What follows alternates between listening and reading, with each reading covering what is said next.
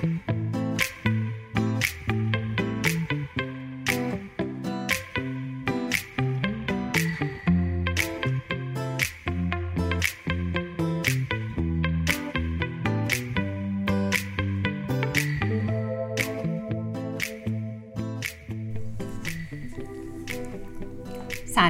نیوشا موسوی هستم. به دهمین قسمت از جواهرکست گوش می‌کنید. مهمان این قسمت نسرین وسالیان هستند نسرین وسالیان از سال 2011 تا 2015 در بیش از ده ها نمایشگاه جواهرات و مجسمه شرکت کردند و در سال 2017 برگزیده هفته جواهرات مونیخ، اشموک و هفته جواهرات بارسلونا شدند. و در سال 2018 برگزیده مسابقات آمبرتریپ شده و در فستیوال جواهرات لیتوانی و سوئیس حضور داشتند. در همین سال در هفته جواهرات بارسلونا و در الیاژ گالری نیز شرکت کرده و در سال 2019 در لگیسی وارد و نمایشگاهی در آلمان حضور داشتند. نسرین وسالیان با استفاده از مواد و متریال های مختلف حضوری فعال در حوزه جواهرات معاصر ایران و جهان دارند. بریم و با هم به صحبت های من و نسرین وسالیان گوش کنیم.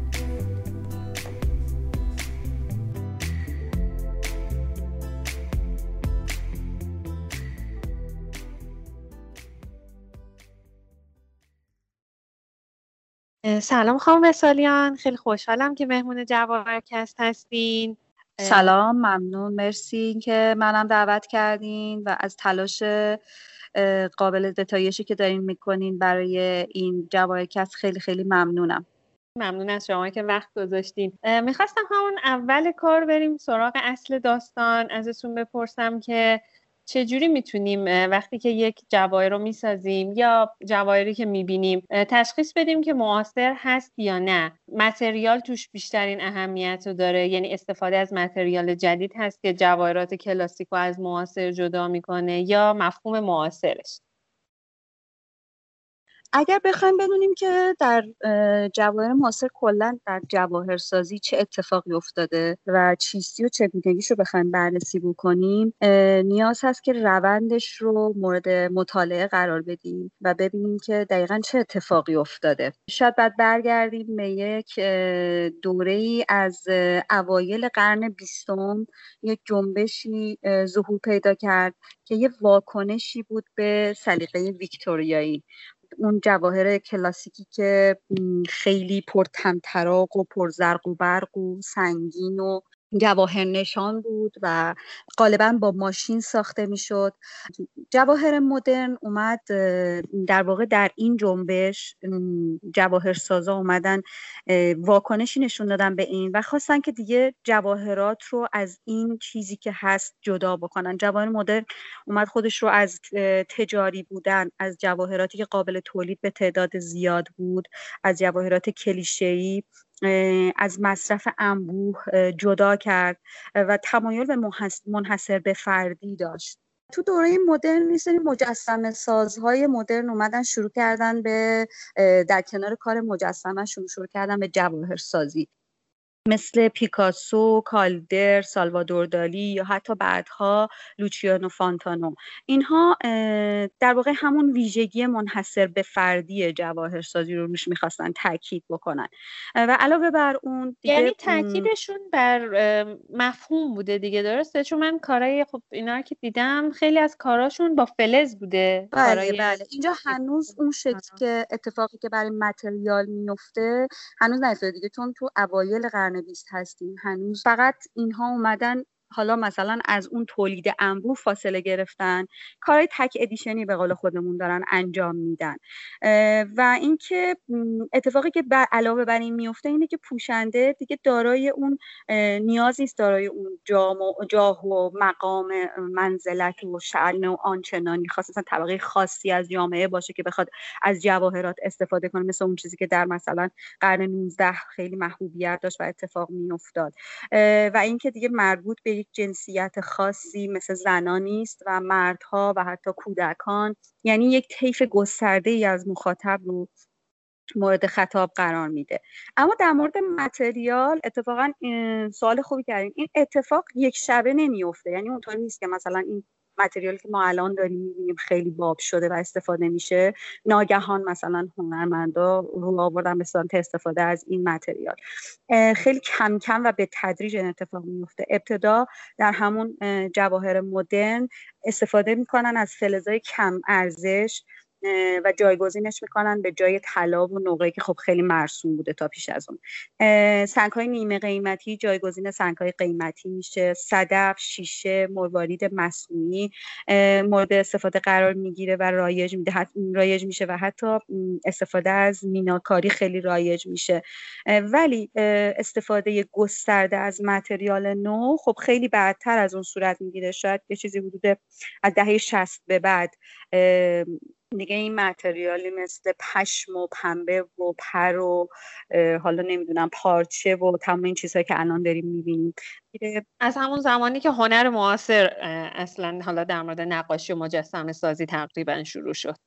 تقریبا بله خیلی در مورد شروع از هنر معاصر نمیشه خیلی قطعی صحبت کرد. خیلی ها معتقدن که از دهه 60 به بعد رو میشه گفت خیلی ها از 80 به بعد رو معاصر می‌دونن. ولی به هر حال همون باز زمانی که بله در هنر معاصر هم ما همون گستردگی افقها رو داریم می‌بینیم. در جواب معاصر هم دقیقا تنگاتنگ همون همین اتفاق میفته چون به هر حال به تبع همونه دیگه و در تحت تاثیر هم بودن.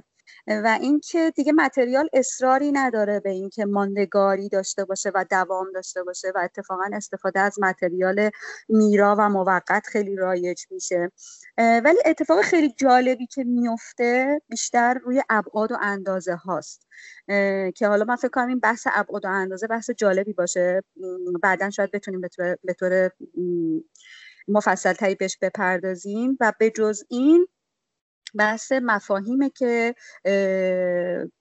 هنرمند جواهرساز معاصر از مفاهیم خیلی استفاده می‌کنه. یعنی به concept conceptual بودن جواهر معاصر فکر می‌کنم تمام اون چیزی باشه که بشه جواهر معاصر رو از تمام جواهر پیش از اون جدا بکنه.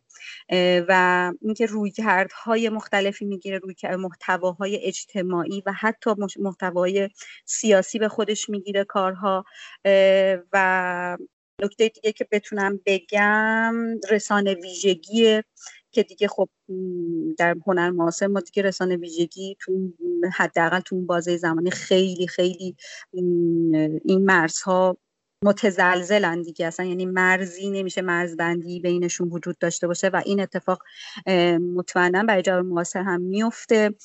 و هنر معاصر شاید بشه بگیم بیمیاره یعنی معیارش بیمیاریشه و اینکه بنابراین من برای جوان معاصرم نمی‌تونم تعریفی داشته باشم ولی می‌تونیم استراتژی هایی که هنرمندا توی جواهر معاصر بهش پایبندی داشتن تا حدودی اونها رو بررسی کنیم. که مثلا همین گستردگی متریال بود که من الان گفتم یا مثلا اینکه مفهوم درش خیلی نقش مهمی داشت یا همین رسانه ویژگیش که از بین میره و مرزی بین رسانه ها وجود نداره. وقتی جوزف بویز میاد توی یه اتاق بسته ای یه خرگوش مرده رو بغل می‌کنه و راه میره و با اون خرگوش حرف می‌زنه. اینجا دیگه ما نمی‌تونیم اینو زیر شاخه مجسمه قرار بدیم. نقاش به هر حال جوزف بویز جوزف بویز هم نقاش بوده هم مجسمه ساز بوده هم جواهر میساخته هم نمی‌تونی اینو به تقسیم بندی کنی زیر شاخه قرار بدی. این یه جور اجرای دیگه. اجرایی که اون زمان وارد هنر معاصر شده و جزی از هنر معاصر شده. جوارسازی هم از این مستثنا نبوده. تبدیل میشه به یک پدیده اجتماعی یه رفتار اجتماعی یه جاهایی. و یه جاهایی هم نه همون جدا از اجرا می‌خواد کار دیگه ای بکنه با شی کار بکنه با طراحی کار بکنه با عکس کار بکنه. این همون چیزی که میگیم رسانه ویژگی درش دیگه معنی نداره. در واقع در جواهرسازی جواهرسازی معاصر می‌خواد بار معنایی همه اون چیزی که تصور می‌شده رو بگیره دیگه ازش. علاوه بر اینکه حالا بار تزیین و جادوی تا قرن 19 رو می‌خواد بگیره بار ارزش اقتصادیش رو می‌خواد بگیره حتی تا جاهایی تا پایین ترین سطوح اشیاء روزمره می‌خواد جواهر رو بیاره. خانم وسالیان مثلا یک مجسمه رو میگن جواهر معاصره و هیچ ارتباطی هم با بدن نداره. می‌خوام بدونم چه موقعی چه ارتباطاتی بین این دوتا هست که می‌تونی یه کار بهش بگیم جواهر معاصر و یه کار بگیم نمجسمه هست؟ خیلی این عنوانا این شکلی فکر نمی کنم که حالا ما به این اینو اسمشو بذاریم جواهر اسم اونو بذاریم مجسمه. می‌تونه هر دوش باشه. یعنی اصراری نباید به این داشته باشیم که من براشون عنوان تعیین بکنیم. ببینین مثلا اگه بخوام یه مثالی بزنم یه کاری ساخته میشه یه بروچ شیشه ایه که توش یه جوهری داره که این جوهر داره مرتب ریخته میشه روی لباس. و این هنرمند عکس می‌گیره و اینو به صورت document مستندوار از مرحله به مرحله ریختن این جوهر روی لباس عکاسی می‌کنه و اون عکس که میره توی اون نمایشگاه شرکت داده میشه. آیا پس ما باید بگیم این الان یه عکس و عکاسیه پس جواهر نیست؟ می‌دونین چی میگم؟ یعنی دنبال این عناوین نیستیم و اتفاقا یک منتقدی به صورت ناشناس میاد به این رفتارها. نقد هم می‌کنه. قابل انتقاد هم بوده این رفتار چون به هر حال رفتار خیلی آوانگارد و رادیکالی بوده. میگه که اینا اصلا آنتی جولری یعنی اصلا ضد جواهر این کاری که شما دارین می‌کنین. نان جولری نان آبجکتن یعنی اصلا جواهر نیست اصلا شی نیست. این مدیوم عکاسیه ولی دیگه خب این اتفاقی بوده که برای همه هنرمندا و همه اون مدیوما داشته در اون زمان میافتاده و کمان که همچنان هم ادامه داره. ما همین الان هم یه هنرمندی داریم که من در اینستاگرام دنبالش می‌کنم که دقیقا همین رفتار رو داره می‌کنه با برچ هایی که به لباسش وصل درسته ولی به فکر می‌کنم این تعاریف به درد کسایی می‌خوره که مثلا زمانی که می‌خوایم توی مسابقه ای شرکت کنیم بدونیم که چقدر دستمون باز هست چه کار می‌تونیم بکنیم. مثلا من می‌تونم اگه اون کاری که می‌خوام بسازم تو قالب یه مجسمه میگنجه. من می‌تونم که مجسمه ارائه بدم.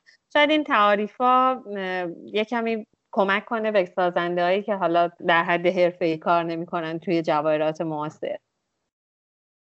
بله اینطور هم می‌تونه باشه. ببین الان مثلا ایونت هایی که خیلی معتبرن بینال های خیلی معتبر این شکلی تقسیم بندی ندارن دیگه. وقتی فراخان میدن به شما نمیگن مجسمه برای فراخان من بفرستین. شما آزادین هر مدیومی که دوست دارین براشون کار کنین و بفرستین.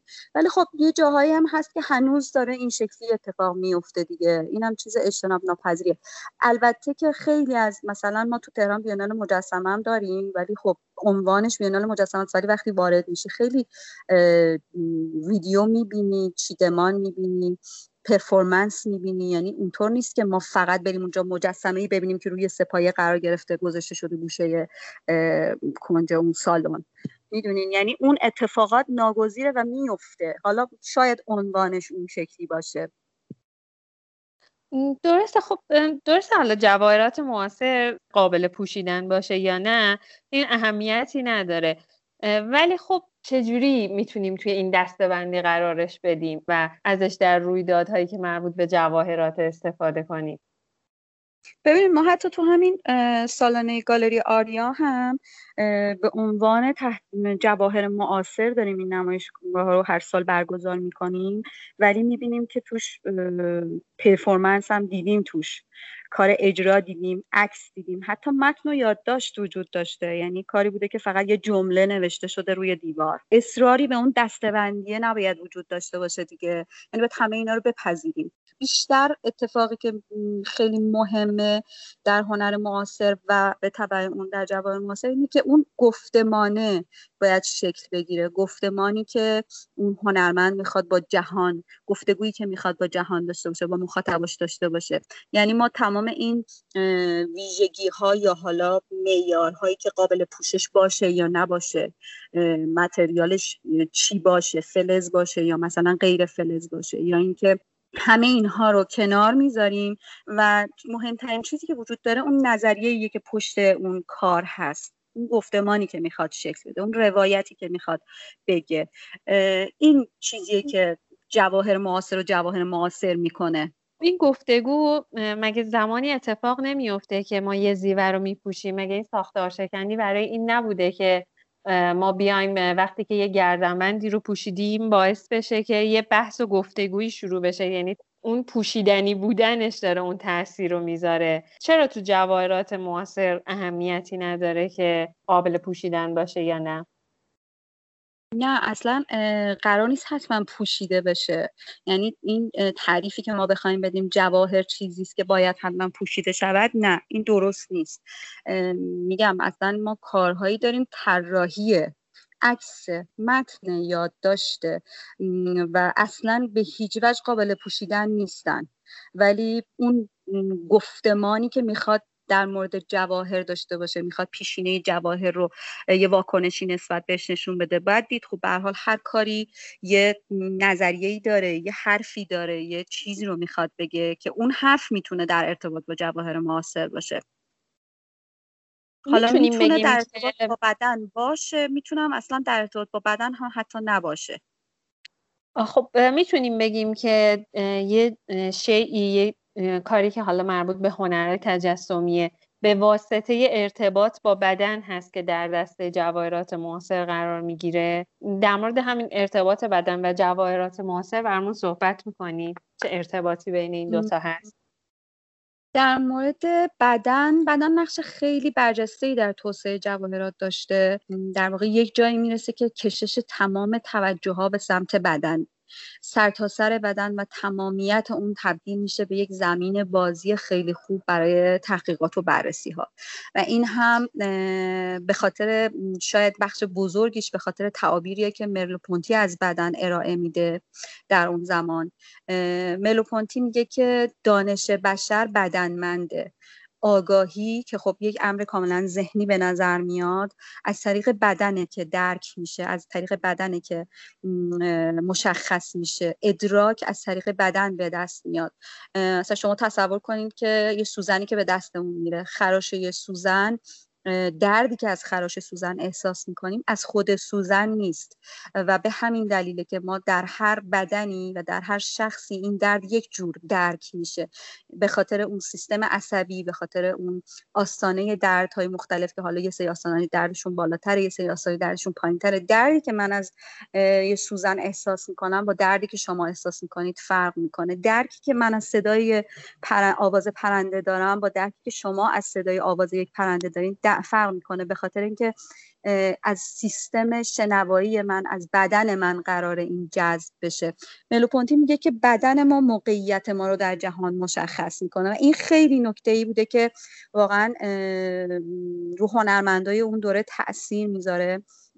و باعث میشه که هنرمندا با ادغام همون صحبتی که کردیم با ادغام مجسمه و چیدمان و اجرا و استفاده از بدنشون کارهای خیلی زیادی خلق کنن. مثلا ریچارد لانگ روی زمین راه میره و از خودش یه ردی به جا می‌ذاره. ردی که از خودش روی زمین جا به جا می‌ذاره اثرش میشه. یا مثلا آنا مندیتا که کسی بوده که خیلی کارهای بدن زمین خلق می‌کنه. از اثر فرم بدنش روی خاک یا روی شن و از یا استفاده از تصویر بدنش توی آینه کارهای خیلی زیادی خلق می‌کنه. در واقع بدن رو به مسابه ماده خام هنری در نظر می‌گیرن. برای جواهر معاصر هم سه تا روی کرد نسبت به بدن وجود داره. اینکه در یک روی کرد بدن به عنوان متریال اصلیه متریاله. و در روی کرده بعدی چگونگی تغییرات فیزیکی بدن هست که مورد توجه جوارسازا قرار گرفته.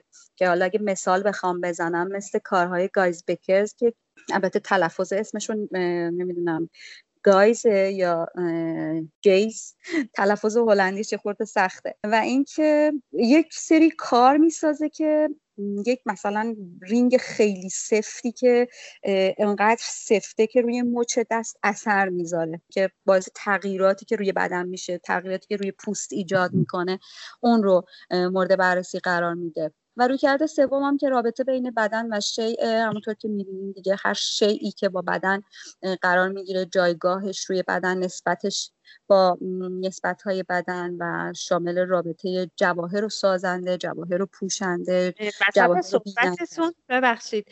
اون هنرمندی که گفتین همون هنرمندیه که با همسرش کارهایی تولید می‌کرد. درسته؟ فکر می‌کنم اسمش گیز بکر بود. اگه اشتباه آره ببین آره تلفظش خورده کلمات هلندی خیلی یه خورده خشن بد بد تلفظ بشه. این هنرمند خیلی هنرمند مهمی بوده در دهه 60 به خاطر اون اتفاقی که در اندازه و ابعاد شام باعثش میشه در جوار معاصر. در 1967 یک نمایشگاه قابل توجهی توی آمستردام موزه آمستردام برگزار می‌کنن با امی والینسون که معروف ترین اثر اونجا یک سری گردن یه گردنبند و دستبندی هست که از لوله هود لوله بخاری درست شده. این برای اولین باره که یک گستاخی و جسارتی دیده میشه در به کارگیری ابعاد و اندازه. ابعاد و اندازه که در واقع آپسایز شده یعنی از مقیاس بدن فراتر رفته. همینطور یه سری کارهایی این رو هنرمند می‌سازن که یه سری طوقه یا یه یقه هایی هست که بهش می‌گفتن shoulder piece یا head piece هایی که خیلی در ابعاد بزرگ با صفحه های آلومینیومی بوده. خود امی وان لیرسوم هم یک سری با خطوط کار می‌کنه. خطوطی که روی بدن قرار میده روی صورت قرار میده زیر چشم ها روی فرو رفتگی و برآمدگی بینی و لب این مفتول هایی که قرار میده مفتول های استیل رو. و اصلا اینها این دقیقا همین رسانه ویژگی که میگیم میان بین فشن و طراحی لباس و دیزاین و جوارسازی تمام این خطوط رو بر میدارن لباس های طراحی می‌کنن که این لباس ها در این حال جواهر هم هست. یه قسمت هایش یه شاید بشه گفت که خطوطی رو تعبیه می‌کنن که روی بخشهایی از بدن می‌خواد تاکید بکنه.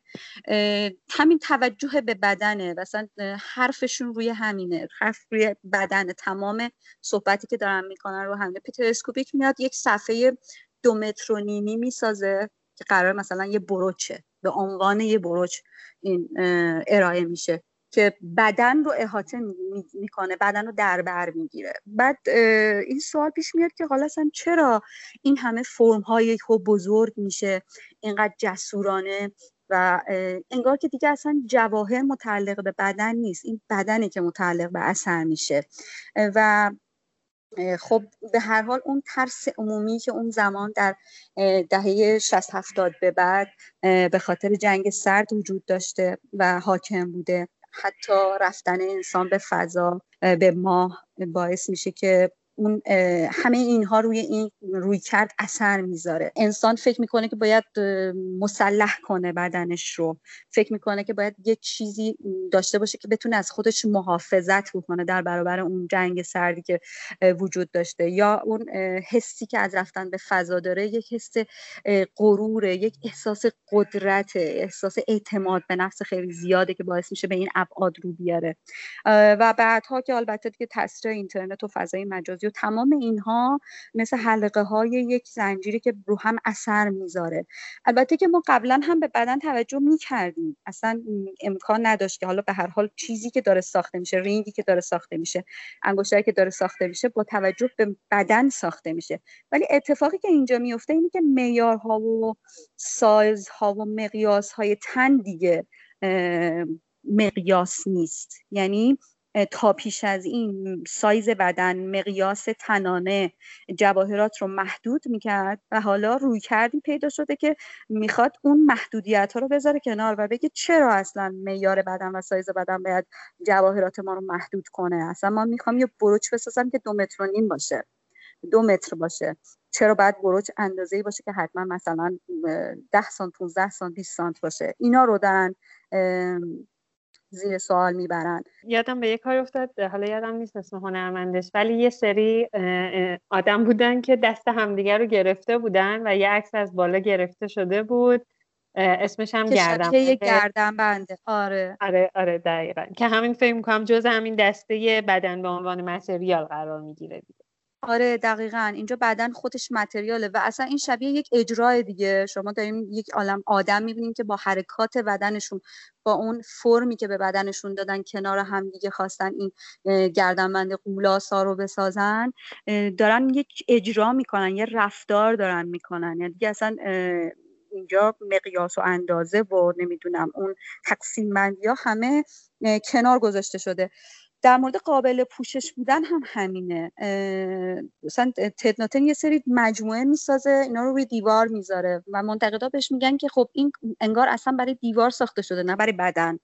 جوابی که تدناتن میده خیلی جواب خوبیه. میگه که چرا می‌خواین فضا رو باریک تر بکنیم بیاین به جای اینکه فضا رو باریک تر بکنیم اون رو گسترده ترش کنیم یه نگرش خیلی قشنگه و همون چیزی که در هنر معاصر داریم می‌بینیم.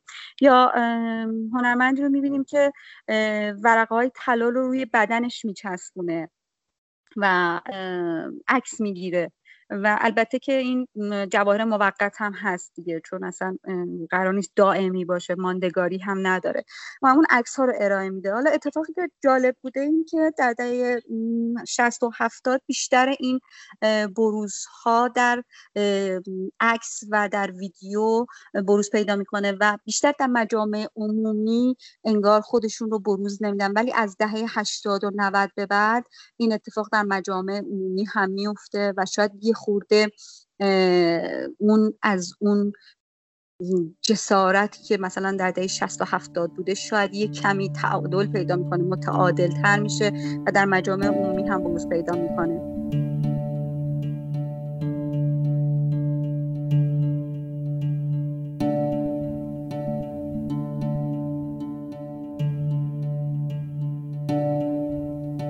به موسیقی مورد علاقه نسرین وسالیان گوش می‌کنیم.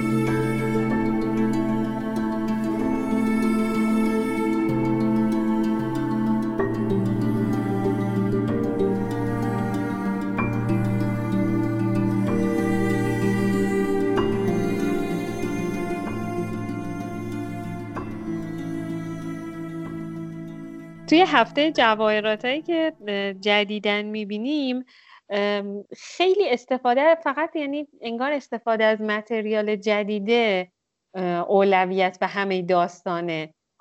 یعنی بعضی از کارا استیتمنت خاصی ندارن که استفاده کردن از این متریال جدیده یعنی ارتباطی بین مفهومه و اون متریالی که حالا استفاده کرده نیست. البته این نظر شخصی خودمه. ممکنم هست واقعا همچین چیزی نباشه. همه انگار فقط دنبال اینن که یه متریال جدید پیدا کنن و انگار دیگه تمام داستان تموم میشه.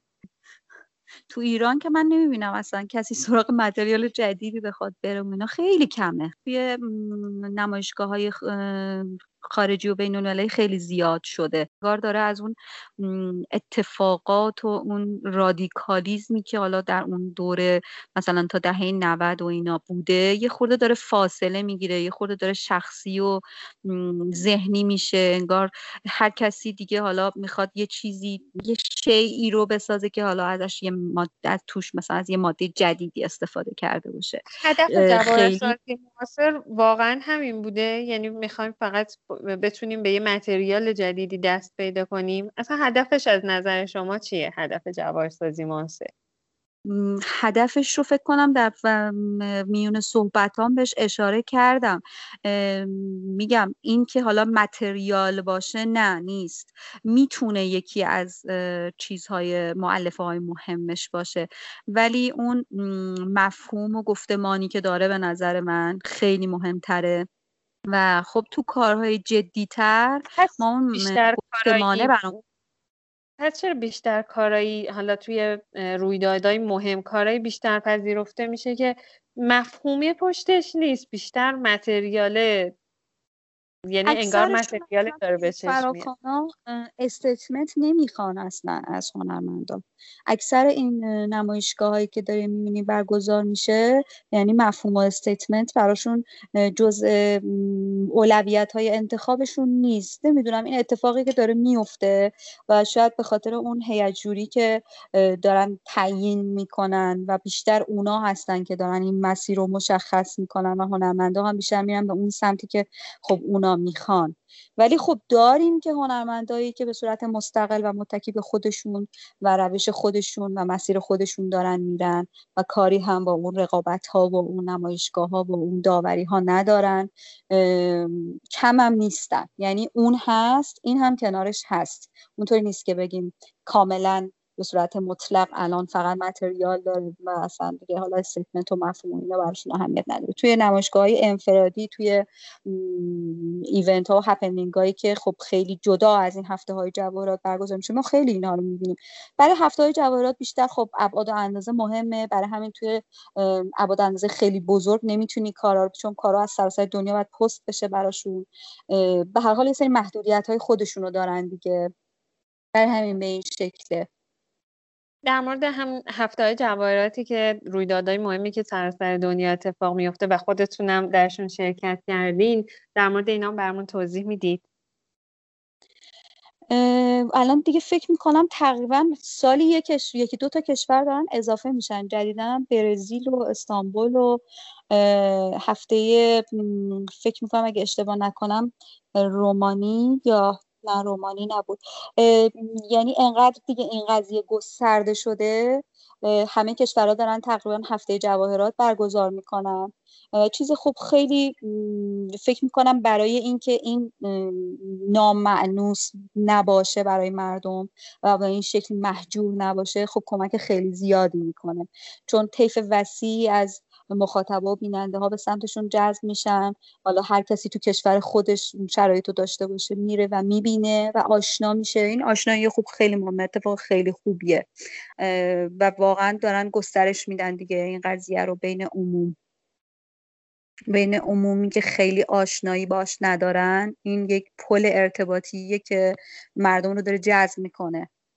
مردم می‌بینن و خب به حال براشون سوال پیش میاد و میرن حالا یه مطالعه شاید بعدش بکنن یه نقدی شاید برن بخونن یه مجله بخونن و یه کمی این انگیزه براشون ایجاد میشه.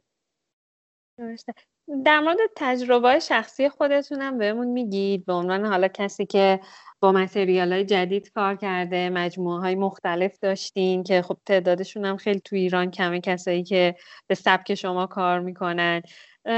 پیشنهادتون چیه که بچه ها چی کار کنن؟ بیشتر تکسر درست کنن مجموعه درست کنن؟ راه راهی رو که حالا منتهی میشه به همین رویدادهای بین المللی دنبال کنن نگاه کنن ببینن اونا چی میپسندن توی همون خط برن یا نه؟ چه پیشنهادی دارید؟ برای من جوارسازی یه مکاشفه است یه جور کشف و شهوده یه سلوکی که توی یک مسیری مسیری رو برای من باز کرده و به رشد من خیلی کمک می‌کنه. یعنی هیچ نقطه ای از این مسیر نبوده که من دلم بخواد خودم بگم که خب اینجا دیگه باید بیستم. اینو الان دوست دارم. همینو می‌خوام.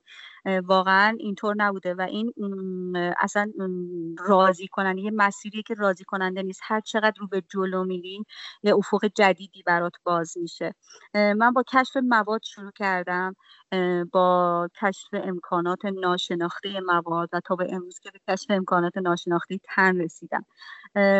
حوزه ای که برای خودم مشخص کردم چون خب قبلا جواهرات با شکل تقریبا صنعتی تری به صورت کار با نقره و طلا و مخراجکاری و اینا خب چندین سال کار کردم. بعد مجسم های کوچک چندین سال کار کردم. ولی چیزی که در آخر انتخاب کردم یه چیزی بین این دوتا بود. این میان یه ای برای خودم به وجود آوردم که بعدها دیدم که به اسم جواهر معاصره در دنیا دارن روش کار می‌کنن. اینکه میز کار خودم رو دارم اینکه ابعاد کار کاملا برام قابل تسلط قابل کنترل سفت صد کار رو خودم انجام میدم و اصلا نیازی به کارگاه های مجهز آنچنانی تجهیزات خیلی زیاد آنچنانی یا مثلا فناوری به اون شکل نیست و بیشتر یه جور تجربه گرایی بوده برام یه جور دستوردی یه جور آزمون و خطا. و اینکه درک مستقیم از ماده بوده. یعنی یه جور درک بشری یه روند تدریجی که خیلی خیلی به آرومی پیش رفته نظم نظم گریز بوده غیر قابل پیش بینی بوده. اساسا اصلا جواهر معاصر روند ویژه است. یعنی process art working process شما در مراحل دارین پیش میرین. مراحل براتون خیلی مهمه. مراحل براتون تعیین کننده است. شاید نتیجه اونقدری ارزش نداره که اون مراحلی که طی می‌کنین به تجربیات ما اضافه می‌کنه و خیلی چیزای اتفاقات خیلی جالبی توش میفته این کشف و شهودی که میگم دقیقا کشف میشه. یعنی اتفاقاتی توش میفته که اصلا انتظارش رو نداشتی. غیر قابل پیش بینی بوده. می‌خواستی یه کار دیگه بکنی ولی یه چیز دیگه از توش در اومده. این خیلی برای من نقش مهمی داشت و خیلی کمکم کرد. و البته که بعد سعی کردم یه خورده کنترلش کنم بعد از چند سال. و مثلا الان یکی دو ساله که حالا من تصمیم گرفتم در حوزه بدن دارم کار می‌کنم. تصمیم گرفتم که روی موضوع پوست کار کنم.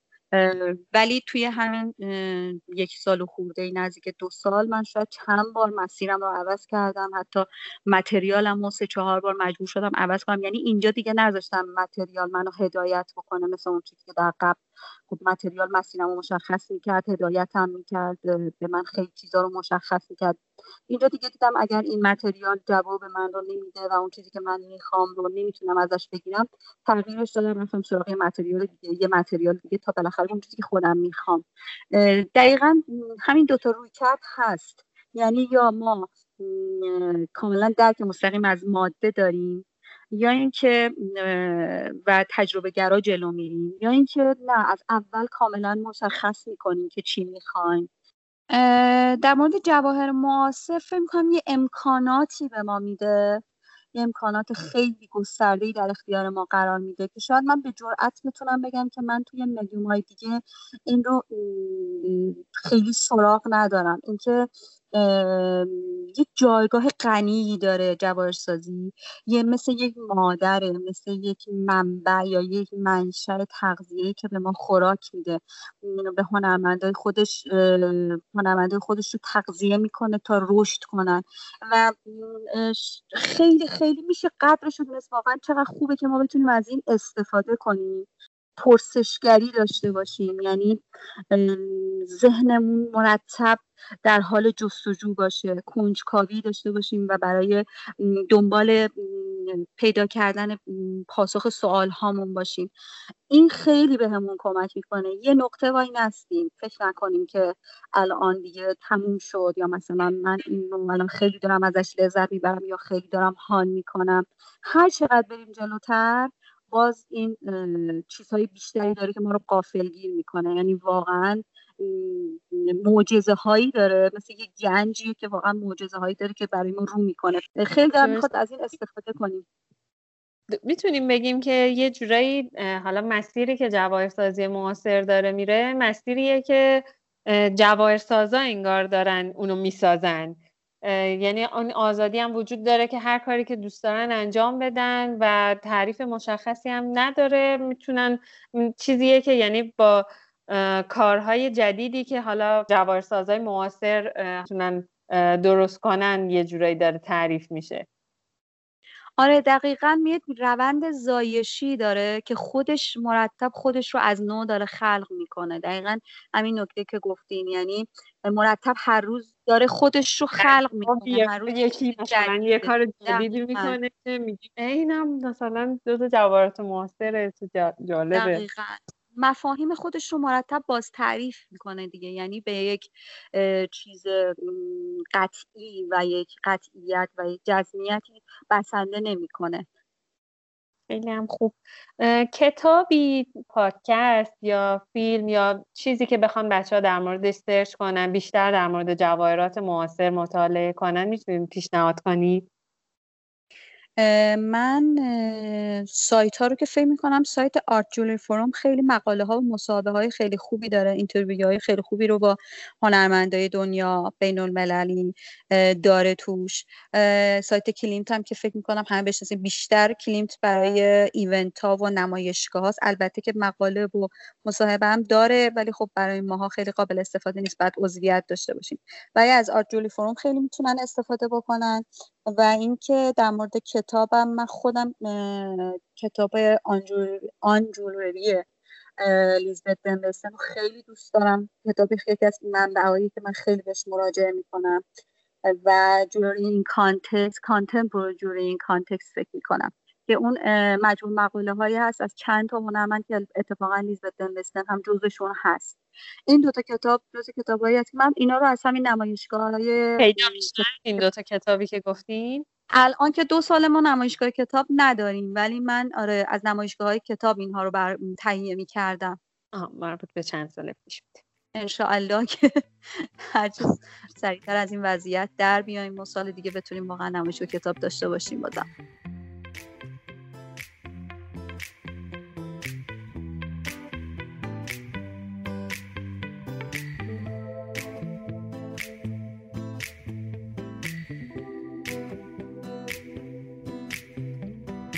به پایان دهمین قسمت از جوارکست رسیدیم. با تشکر از نسرین وسالیان که دعوت من رو در این پادکست قبول کردند. و با تشکر از شما که شنونده این پادکست بودید. می‌خواستم از تمام کسانی که با استوریاشون در اینستاگرام جوارکست رو به دیگران معرفی می‌کنند هم تشکر کنم. ممنون از شما که همیشه حامی جوارکست هستید. مهمان بعدی جوارکست شراره آقایی از آلمان هستند. پیشنهاد می‌کنم این اپیزود رو اصلا از دست ندید. شب و روزتون خوش اردی بهشت 1400